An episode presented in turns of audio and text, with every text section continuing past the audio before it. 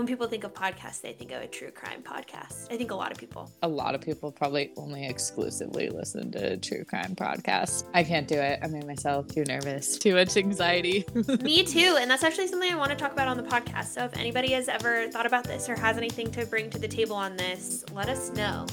This is Honey and Heart, the audio show gracing your ears, hosted by me, Taylor. And me, Jacqueline. We're talking back and looking forward with hope to a future that feels a lot more like honey, led by people with a lot more heart. We serve up our pop culture analysis, real life talks, and future forecasts, making predictions based on trends, sometimes data, and always our intuition. And we do like to research our shit before looking into our crystal ball. Think of us as your big sis that'll read the book for you and then help you write the report the night before it's due. So listen in, buckle up, and thanks for being here. I think there's like a really interesting conversation to be had about it's mostly women listening to true crime podcasts. And if you're only listening to true crime podcast, whoa, didn't know that was a tongue twister. True crime podcasts. I do think it affects the way you navigate and think about things. You may become a little bit more paranoid, rightfully so. They can be really taxing to listen to. That was fucking scary. My heart's going pitter patter, pitter patter. I feel sick like I could throw up. I mean, they're terrifying. And most true crime casts are solving crimes against women. Women. Too. Brutalized. Yeah, like brutal yeah. crime. There's always a show about how, like, I can't even think of one. Well, like First 48 or like the Yeah. Dateline. I think there's a thing too of the Lifetime channel is made for women, but every movie or TV show is about a woman getting cheated on or abused mm. or killing her husband. Yeah, there's some sort of crime happening. Usually, rightfully so. I'm super afraid of like human trafficking right now. I don't know what level of paranoia is okay to have around being human trafficked, but I think I'm definitely on the higher end of that scale recently. When I first moved to Nebraska, I lived in Nebraska in 2019. And I remember when I first moved there, everyone was like, don't go to this mall because that's mall where people get human trafficked. They like stab people in the bathroom and with drugs and like drag them out. And I remember being like, wow, that's so weird because people used to say the same exact thing about whatever one off mall when I lived in Arizona too. So is this really happening everywhere or is this just the thing people say about the random mall in your town? And I did like a deep Google dive and it said that that's not how it's happening. This is like so not even what our episode is about today, but I do feel pretty passionately about this. Um, Mhm. The truth is, like, the people who get human trafficked are the people who don't have advocates and like can't advocate for themselves, and it would take a while for people to notice that they were gone. And more likely than not, it's not educated middle class people. It's people who unfortunately don't have resources. So I think that there is a healthy amount of being aware of your surroundings. Like I always park under a street light. I never am listening with headphones. Even the ponytail Mhm. thing, like going for a run at night. I get deep in the paranoia of it, but if it brings anybody any comfort, know that it probably wouldn't be you, but you should still be aware of it and advocate for the people who are more likely to be in those situations. For sure. So, I promise this is related to today's episode, but I've been watching a lot of And Just Like That, which is the follow up to the Sex in the City series, minus Samantha. And Miranda's character development takes quite the turn. It is not going how I imagined it would. Her character Oh, yes, yes, yes. development has gone for a crazy crazy turn. She's like the one you think has her life together but really deep down does not have anything together. On the show she drunk orders this book from amazon blames it on charlotte. The book is called quit like a woman and it's about quitting drinking. Oh, really? yeah Is it a real Mhm. book? it is a real book i've read it Oh, okay, cool. I don't know if the author okayed the usage of her book in the show because they like kind of make some jokes about it. They don't really like talk about what the book actually is. I imagine the author didn't have any say unless it comes up later. Maybe I'm just not far enough into the show yet. My fiance just could not watch it anymore, even though every episode he like gets into it a little bit. He'll look Yeah. over and he's like more intently watching than Yeah. I am. But he's like, I'm not enjoying it. And I'm like, but you're paying such close attention. That's suspicious. But he's Yeah. just like that with anything that's on TV, you know? Yeah. The book is really cool because it's a feminist approach to how we advise people on how to quit drinking. Mhm. Because most of the time, people are advised to go to like the 12 step program, which has definitely helped and worked for a lot of people. But it's also based off of Christianity, and a lot of it is designed for men Yeah. like everything else in the world. so that's what it's about. It kind of breaking down the differences in her approach to quitting drinking and why the 12 step program isn't made for women or designed for women, and then what she would create. And she has created a platform called The Tempest. Oh, Oh, I've heard of mm-hmm. that. So she created that, and that's like a resource for women to go to about drinking. So it's interesting. I listened to a podcast called Las Culturistas. I talk about it a lot. It's like one of my faves.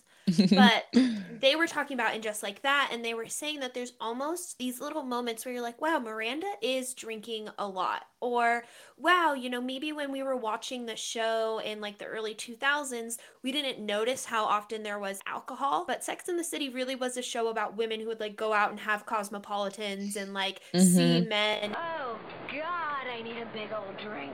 the idea was that they were these women making the most of and living their time in a young, fresh city, and they were drinking. And so this episode was saying that they think, as a part of Miranda's story, there may come a moment, it almost seems inevitable, that somebody would look at her and be like, wow, you drink often. Or, you know, Mhm. every time we've seen each other, you're you're drinking. Like it almost Mhm. seemed like it was inevitable. And I think that those internal conversations and those internal questions are happening with a lot of people our age, especially at this time of the year. It's like dry January. So there are a lot of people who are starting their first month in 2022 without alcohol. And I think for whatever reason, now the conversation is different. Definitely. I think it's interesting too how we always show alcohol use on TV. You see people drinking enough that in real life they would be drunk, but you never really see people actually being drunk on TV unless they cross the line or just being absolutely ridiculous. But you never really see people just getting regular drunk. They'll drink enough, like they'll have shots and then they'll all be acting like normal. Yeah, yeah. They like have a hangover, but there's just some joke about a bacon, egg, and cheese sandwich, and then like they're fine. Oh, that was one crazy party. I am hungover. And it's like, well, no, Yeah. actually, the amount of alcohol they were drinking the night before, I think, would make their next day a little bit different than this. It would be debilitating for Yeah. me personally. And same with like alcohol commercials. They're trying to get people drunk, but they never showed people drunk in alcohol commercials. It's all like very glamorous. I was kind of thinking about the other day. I feel like almost alcohol commercials are very similar to like period commercials. They're never really talking about what they're oh, advertising. Oh, yeah. They're just lifestyle shots. Yeah. Like the whole commercial. Yeah, it's like just look at these cool coworkers all enjoying a frosty glass of this amber colored liquid. Which you can do while you're on your period, thanks to Yeah. Protex. Yeah. it's like they're almost the same. I mean, during the pandemic, and they mentioned this on the show, they say, oh, everyone was drinking a lot during the pandemic, Yes. which I think they were. Like, I definitely was at the start of the pandemic. It was four o'clock, and I'd be like, let's crack a beer and go out back and enjoy Yeah. the weather. Well, and even liquor stores were considered essential. They remained open. I remember my like early pandemic days. I was in Denver, and there was originally a decision that like liquor stores would close. There were mm-hmm. lines of like 300 people. People were like leaving work early to make sure they could hit the liquor store. Can you imagine the raids of liquor stores closed down? Yeah, I remember there being like TikToks of people going like out for their morning run or whatever, and you would look in people's recycling, and it was just like full of glass bottles. Yeah. Like Yeah. it seemed to be the norm. Yeah, I mean, because what else were we gonna do, really? Yeah. couldn't go out anywhere. So it's not like you had to be anywhere the next day if you're like working from home. And it was just a way to like entertain ourselves. Then I think for a lot of us, it's gotten to the point where we're like, okay, I can't just do this every day. Yeah. now, obviously, the pandemic is sticking around a lot longer than we were expecting. You know, some of those habits have stayed for people, and then other people started started questioning them. But one thing that really surprised me is that 40% of Americans do not drink. Oh wow. Not that, that they haven't tried a drink, like they, Yeah. maybe they've tried they a drink, but they don't actively. drink. Yeah, it shocked me to be honest. That feels higher than I would think, but also, I don't know your takeaway, but for me, hearing that number, it feels a little bit higher than I would have thought. But it's weird to assume that the majority of people do drink alcohol. I don't know. I think a lot of people, it's like religious reasons, dietary reasons, health issues, and then also lifestyle. A couple years ago, when somebody would say they didn't drink, it very much was like, oh, this person must have had an event. There must have been a thing that happened. Mm-hmm. And now moving forward, they don't drink. It could be a lot of little things. And it could also just be like your relationship with it. It could be the obligation of it. For me personally, I've even found, damn, sometimes I'm drinking and it's not even because I actively chose to, just like the people around me were. And so it's like, well, we're here. Yeah, definitely. And I still think for the most part, it is the default, especially in corporate culture. I, I mean, construction companies are known for having kegerators in the office, and a lot of them still wow. do, and like have beer fridges and alcohol fridges stocked all the time in the office. I literally worked for a company, it was written in their values to always have a 12 pack of beer in the fridge. Like, oh, wow. uh, yeah. It's like imagine if frat boys went off Yeah. and started a company. so I'm sure it's very similar in tech too. It's like Yeah. you know trying to keep people there. So I'm sure they have a lot. I'm sure that they have a, a beer tap. many offices I've been in, my current and previous, there was always alcohol. And it was like, we only drink after 3 p.m. There's a Oh, rule but- in place because somebody made it so. And I was like, oh, okay. Were people Yeah. having too many 10 a.m. beers? Like, what do you mean? I know, but then when I hear that, it's also like we only drink after 3 p.m. right before we drive home. Oh, yeah. I thought that too. I'm like, how does that make sense? And then happy hour bonding, Yeah. almost every other team building or like bonding exercise that I've been into, or just like socialization in general, like the default that we have as a society is to go to happy hour, to go grab Mhm. a drink. Let's go talk about it and grab a drink, which is not, I'm not saying it's bad, but I'm saying it's the default. Totally. I remember I went to a company outing and it was go karting and it was really fun, Mm-hmm. but we couldn't drink and then go go karting. So it was like a dry event and people were upset that it was a dry event. And I was like, oh well, Oh you came because you were excited to go go karting. So, like, why wouldn't you just go go karting? Why is the alcohol take away from the remainder of the event? And also, you wanted to like have three beers and then zoom around the track. You know, the people who were saying that were the people who were the biggest assholes out on the track. So I was like, this Yeah. is just bizarre. Yeah, I don't think I'd want to drink and go kart, but I will say I've definitely been the person that's been upset that there wasn't alcohol in an event or something. Yeah. Where I'm like, okay, how are we supposed to have fun? Yeah. Because I feel like I went from like zero to 60 with drinking. I didn't have my first, I ha- had maybe like a quarter of a beer in middle school. I didn't drink really in high school until I was 18. I just, after I started drinking, it was like, that's all I did. Yeah. Like, Like, college years. Yeah. Yeah. Mhm. Yeah, it really picked up after my freshman year. It started like the tail end of my freshman year, and then sophomore year, I joined a sorority. That's when my drinking really picked up, but it was bad probably that whole summer in between. I went from zero to 60 so quick. Yeah. And so now I've been sober for four months. Thank you for sharing and congrats on being four months sober. Thanks. California I've been- sober. California sober. You're funny. I have a few friends who have been dropping the California sober lingo, terminology, and are subscribing to that lifestyle. And I think, too, like it really starts with having a conversation with yourself about what your relationship with alcohol is. And Taylor, this is something you and I have talked about. But when your mind is ping ponging to like what your next drink is, or when you're anxious about alcohol not being there, you're approaching it from a space of, I need it, or, you know, like Mhm. I can't have the time I want without it. It's good to have those conversations with yourself. And I think that probably a lot more people, if they took the time to really have the conversation with themselves, would have a hard time having that conversation. I'm not sure the best way to say that, but I mm-hmm. think No. there's a lot more people out there who, if they were honest with themselves about their relationship with alcohol, would probably be a little bit overwhelmed, a little bit nervous, you know, maybe even some negative emotions about how they handle it. And so it can almost be scary because to get to the point where you're no longer drinking, you have to decide that drinking was standing in your way for whatever reason. And that's like a really vulnerable place to get to. Well, nobody wants to be like seen as different, right? Or seen as an alcoholic, even worse. Uh, Because yes. in society, because alcohol is so normalized, I really think we still look at being an alcoholic as a personality failing. wow, yeah. You just can't handle it. That's not the case. And it's definitely alcohol that causes it, like any addiction. For me personally, I had all these thoughts in my head, and it was scary to talk about because I didn't want to be an alcoholic. I think there's such a spectrum of alcohol usage. I wouldn't say that there was like a rock bottom that I hit. You probably shouldn't hit rock bottom before Yeah. you start questioning these things. But I was definitely making decisions that when I was drunk that I would have major regret. None that were like ruining my life, but still I'd wake up the next day not feeling great about what I did. And then my hangovers, absolutely insane hangovers that I've never experienced in my whole life. They were terrible. And so then I'd have anxiety from being hungover because you just feel like you want to die when you're at that level of hangover. You're like, I just want to go back to sleep. I was getting to the point that they would last two days.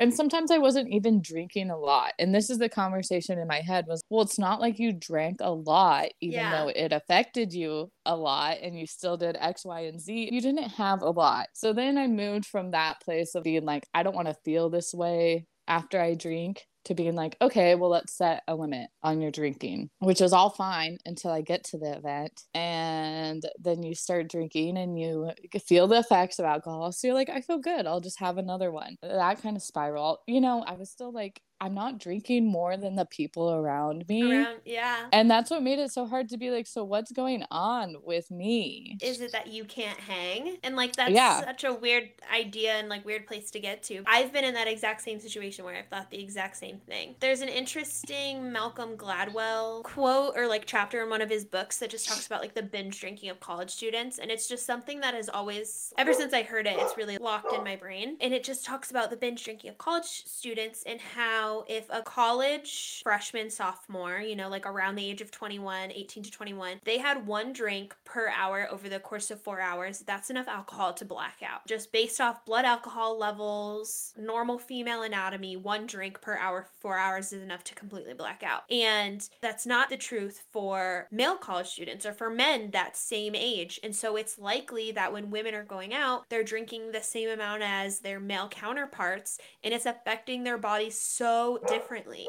And mm-hmm. that really has held true to me. Like, I was in the service industry throughout college and for a few years after, and it is so commonplace to go out and have a drink afterwards. And I think that there's a lot of really toxic relationships people have with alcohol when they're in an industry where they're like up all night, very labor intensive. Same reason like construction workers might want to like kick their feet up at the end of the day and have a beer. Right. Same with like service industry folks. What else is open at 2 a.m.? A hundred percent bars, yeah, yeah. And just like the number of times where I've gotten another round because the table was getting another round, but I would not have chosen to order a drink had the question be posed to me. Mm-hmm. It's just frustrating. My boyfriend said the other day, I was like, I'm just not listening to my. I said, I was like, I'm just not listening to myself, and he said, Well, then who are you listening to? That's such a good question. Who else would I be listening to? I mean, that's definitely how I felt. I wasn't asking myself before I drank if that was like something I really wanted to do. In order to start to get sober, I had to learn all of the science behind it because I didn't want to feel like it was a personal failing.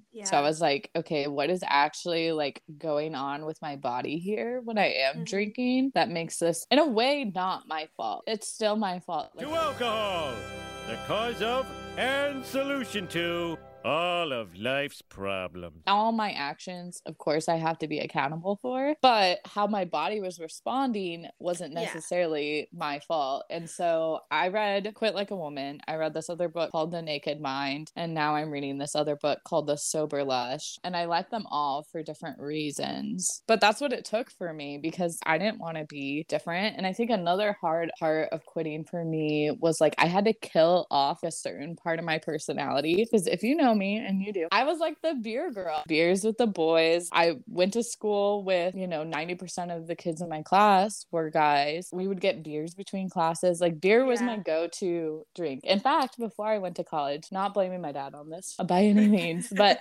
my dad's advice when I went to college was Taylor, stick to beer and more beer because liquor, you know, I had one night where I drank a whole solo cup of fireball and oh, oh my god. Ugh. yeah, that that was bad. and let's just say I woke up with some bruises. I was well, I was in my bed at least.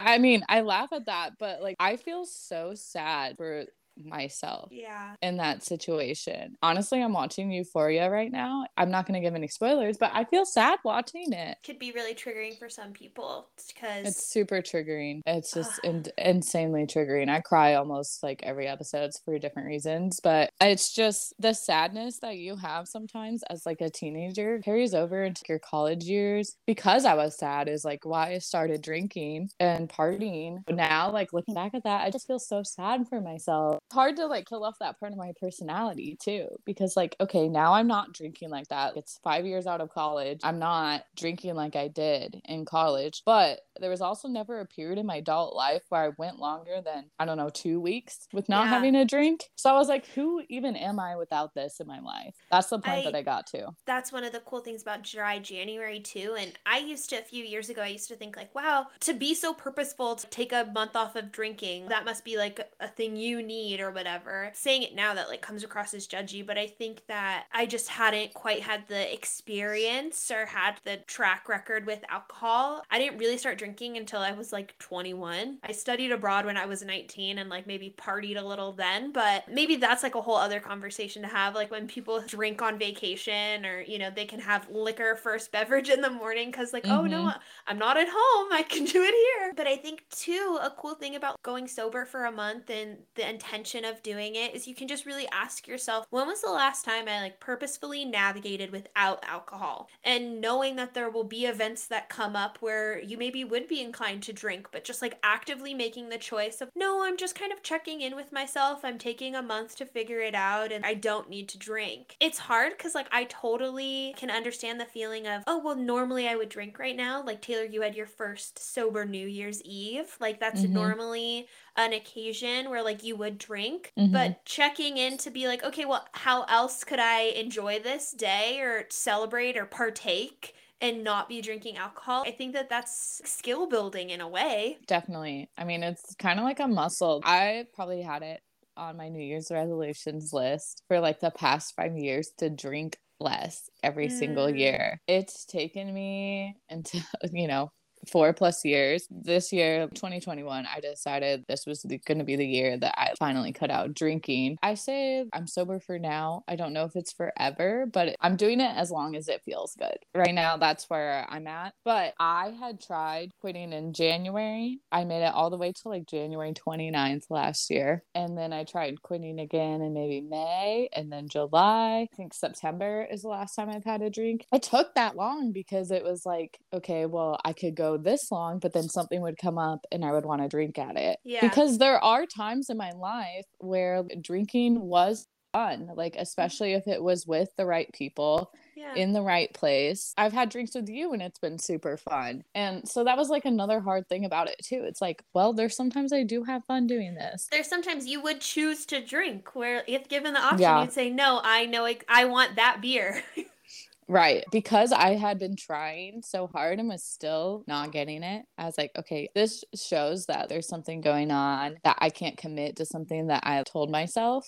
I was committing Mm. to. It was more about wanting to keep a promise to myself, also wanting to see what my life would be like without it, what things would change, and what parts of myself would I uncover. When you tell people you're sober, though, they still think it's either because you never did it and Yeah. you're like religious or because you had a problem and now Mhm. stopped. In some ways, I did have a problem with drinking. There's definitely things I don't want to admit to that, especially Yeah. not all this, that I did. that I can't believe I did that. Like, yeah that's not who I am. even just I remember the first couple weeks really like dating my boyfriend. We went out and we had like two drinks and he was like, "Oh, I ordered a Lyft." I was like, "You ordered a Lyft?" And he was like, well, yeah, we like been having a couple drinks. And I remember being like, wow, that is so hot. That like Yeah. he had the forethought of we're getting home safe. And if you wanted to have another drink, you could. We don't have to like have internal dialogue of like, no, we are okay to drive. No, we are okay to drive. He just ordered Mhm. a Lyft. And I thought, how dumb that like that's been an option for me this whole time. And Right. it was such a small thing. It's so easy to kind of minimize it within yourself. And I think that's a part of being young. It's a part of being around kind of like in peer pressure, even if it's not on purpose. Like you and your group of five drunk friends are probably not the best decision makers. Mhm. Um, and it's like kind of US culture in a weird way too. It just all ties in. this is one stat that like stuck out to me. I think it was in the Naked Mind book that I read, which we'll link all these in the show notes because if you're interested, they are really good books for different reasons. So maybe I can make a post like talking about them too. One of the stats that stuck out was that one in 10 drivers has alcohol in their system on the road at any moment, wow. which Wow. that's that's pretty high percent. Yeah, and I mean just to be really honest with yourself, at sometimes like that's been you. Like even if Yeah. it was just like a drink with dinner. And think of how many cars you see on the road every I single know. day. After I read that stat, I was watching cars so intently to be like, Yeah. which one is it?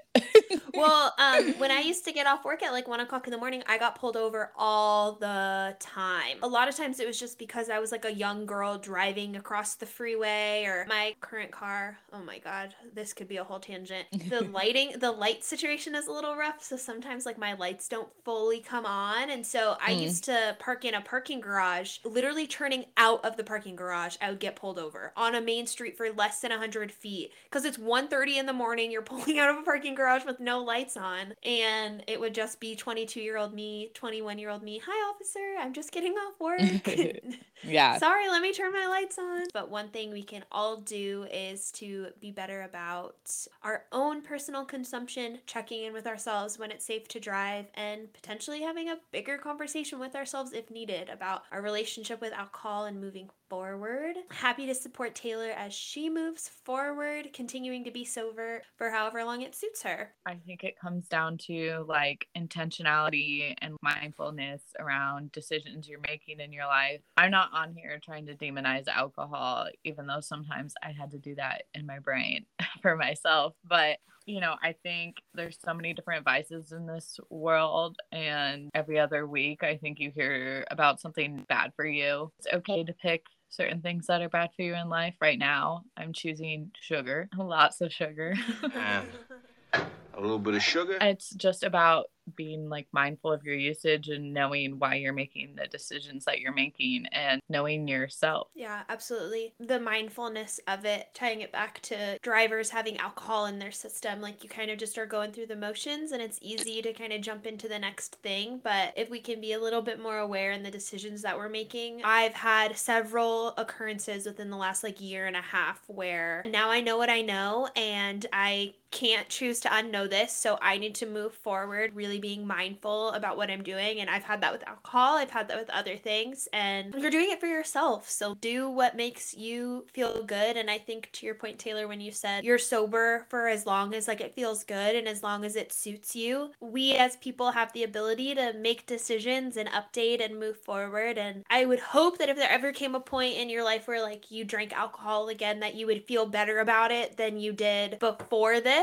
But whether that's in six months or six years, I think we'll just keep checking in. I too have even thought I missed dry January this year, but I thought, you know, maybe there'll be a time I put on the calendar to just detox a few things um, alcohol, gluten. We'll see where it goes.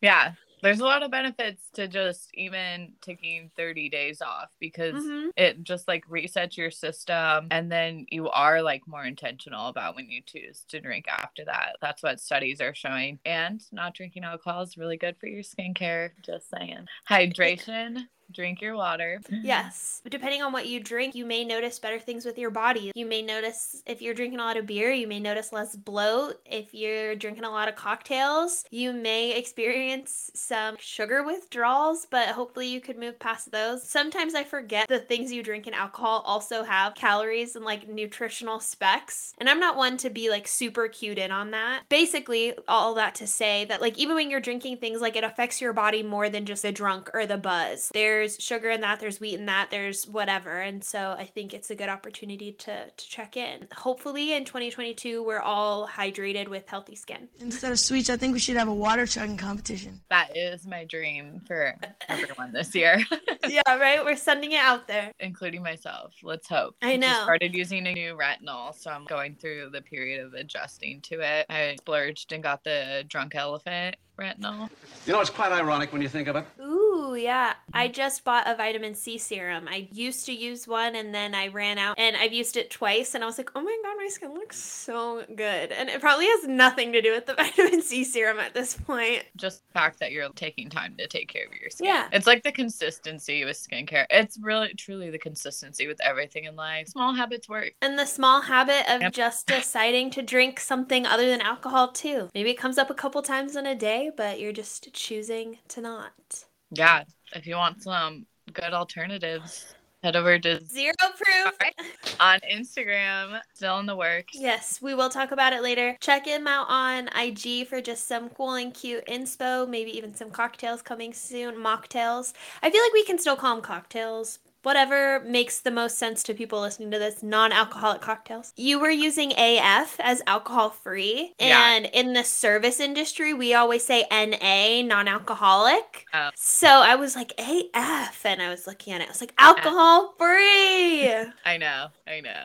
But I hope everyone has a good January or had a good January by the time this episode comes out. We'll be making our way into February. And it'd be interesting too if there's anybody listening to this who partook in dry January and is continuing or isn't continuing with alcohol into the next month. Maybe we could even have some discord about that on IG. Or if you need some help and peer support, Yeah, resource. Yeah. reach out to me when I decide to do something. I have to know everything about it, which, you know, is a good and bad thing. Thanks for listening, bestie. Make sure to follow us here on Spotify, our Instagram at Honey and Heart Pod, and join our email list on our website, honeyandheartpod.com, to make sure you never miss an episode. We do all this for you and just a little for us. So thank you so much for being here and for being a part of our community in the chaos. We'll see you next Thursday. Bye, Taylor. Bye, Jacqueline.